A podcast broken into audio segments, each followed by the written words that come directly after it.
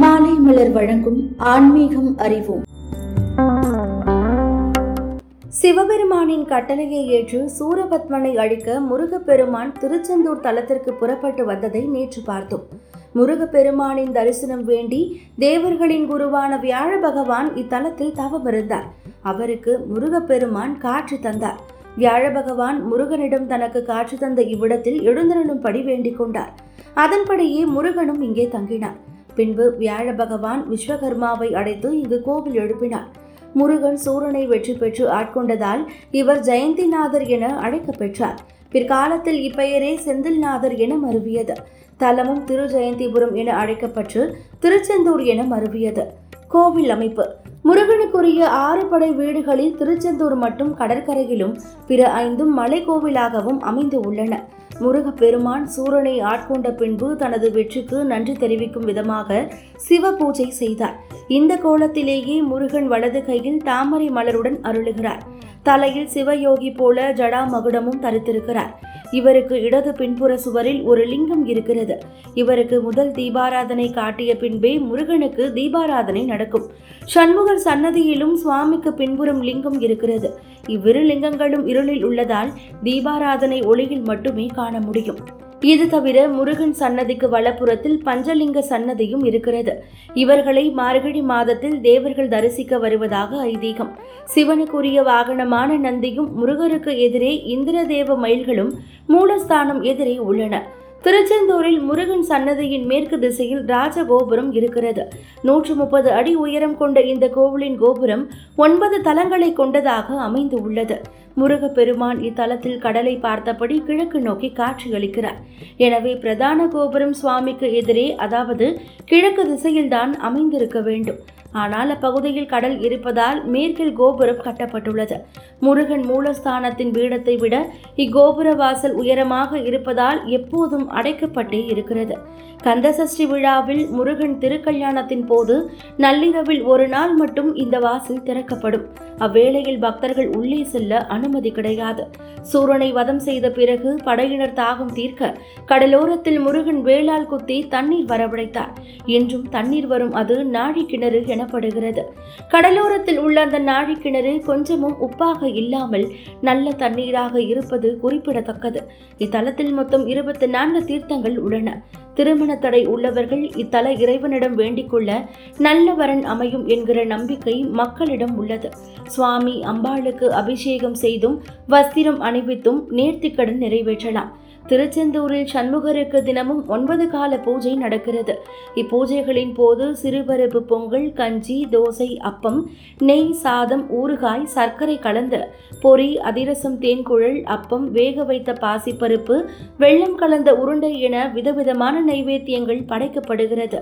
தினமும் உச்சிகால பூஜை முடிந்த பிறகு ஒரு பாத்திரத்தில் பால் அன்னம் எடுத்துக்கொண்டு மேல தாளத்துடன் சென்று கடலில் கரைக்கின்றனர். இதனை கங்கை பூஜை என்கின்றனர். மும்மூர்த்தி முருகன்.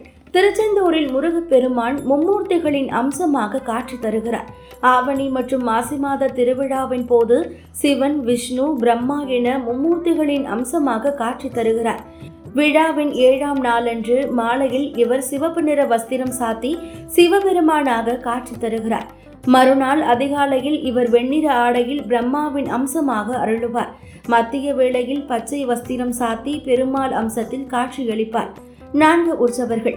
பொதுவாக கோவில்களில் ஒரு தெய்வத்திற்கு ஒரு உற்சவர் சிலை மட்டுமே இருக்கும்.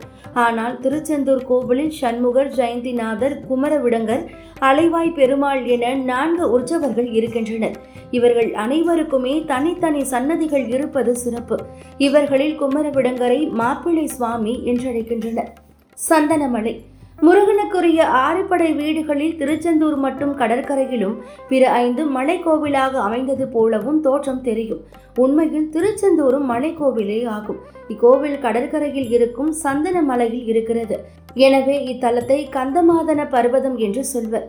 காலப்போக்கில் இக்கொன்று மறைந்து விட்டது தற்போதும் இக்கோவிலின் இரண்டாம் பிரகாரத்தில் பெருமாள் சன்னதி அருகிலும் வள்ளி குகைக்கு அருகிலும் சந்தனமலை சிறு குன்று போல புடைப்பாக இருப்பதை காணலாம். குரு பயிற்சி. திருச்செந்தூரில் முருகன் ஞான குருவாக அருளுகிறார். அசுரர்களை அழிக்கும் முன்பு குரு பகவான் முருகனுக்கு அசுரர்களை பற்றிய வரலாறை இத்தலத்தில் கூறினார். எனவே இத்தலம் குரு தலமாக கருதப்படுகிறது. இரண்டு முருகன். சூரனை சம்ஹாரம் செய்ய வந்த முருகன் இத்தலத்தில் சுப்பிரமணியராக நான்கு கரங்களுடன் காட்சி தருகிறார். இவர் வலது கையில் மலர் வைத்து சிவ பூஜை செய்தபடி தவ கோலத்தில் இருப்பது சிறப்பான அமைப்பு. இவரது தவம் கலைந்துவிடக் கூடாது என்பதற்காக இவருக்கு பிரகாரம் கிடையாது. இவருக்கான பிரதான உற்சவர் சண்முகர். தெற்கு நோக்கி தனி சன்னதியில் இருக்கிறார். இவரை சுற்றி வழிபட பிரகாரம் இருக்கிறது. மூலவருக்குரிய பூஜை மற்றும் மரியாதைகள் இவருக்கு செய்யப்படுகிறது. எனவே திருச்செந்தூர் தலத்தில் இரண்டு மூலவர்கள் உள்ளனர். தீபாவளிக்கு புத்தாடை ஊர்வலம். மகாவிஷ்ணு நரகாசுரனை அடித்து மக்கள் இன்புற்ற தீபாவளி நாளில் அனைவரும் புத்தாடை உடுத்தி மகிழ்கிறோம். திருச்செந்தூர் கோவிலிலும் அனைத்து சுவாமிகளுக்கும் தீபாவளி அன்று புத்தாடை அணிவிக்கப்படுகிறது. அன்று அதிகாலையில் இக்கோவிலில் உள்ள அனைத்து பரிவார தெய்வங்களுக்கும் சந்தன காப்பு செய்யப்படுகிறது. பின் புத்தாடைகளை வெள்ளி பல்லக்கில் வைத்து ஊர்வலமாக கொண்டு சென்று அணிவிக்கின்றனர். இது தெய்வானையை முருகன் மணமுடிக்க காரணமாக இருந்த தலம் என்பதால் இந்திரன் இத்தலத்தில் மருமகனுக்கும் அவரை சார்ந்தவர்களுக்கும் தீபாவளிக்கு புத்தாடை எடுத்து வருவதாக ஒரு நம்பிக்கை உள்ளது. சக்கரம் கொடுத்த பெருமாள். திருச்செந்தூர் சுப்பிரமணிய சுவாமி கோவில் உள் பிரகாரத்தில் வெங்கடேச பெருமாள் கோவில் அமைந்துள்ளது. இங்கு பெருமாள் கையில் சக்கராயுதம் இல்லை. அதனை முருகனுக்கு சூரசம்ஹாரம் செய்ய வழங்கிவிட்டதாக கூறுகிறார்கள். நோய் தீர்க்கும் இலை விபூதி. திருச்செந்தூர் கோவிலில் இலை விபூதி பிரசாதம் மிக விசேஷமானது.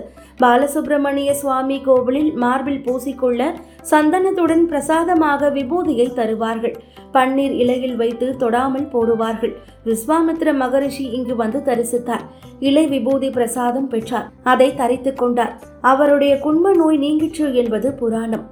சஷ்டி யாகம்.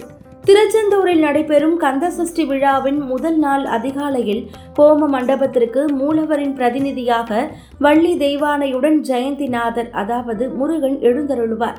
அருகோண வடிவில் அமைக்கப்பட்ட ஹோம குண்டத்தில் முருகனின் வெற்றிக்காக யாகம் துவங்கும். இதையடுத்து முருகன் அருள் வேண்டி பக்தர்கள் சஷ்டி விரதத்தை தொடங்குவார்கள். நாமும் சஷ்டி விரதத்தின் சிறப்புகளை நாளை காணலாம். தொடர்ந்து இணைந்திருங்கள். இது மாலை மலர் வழங்கும் ஆன்மீகம் அறிவு.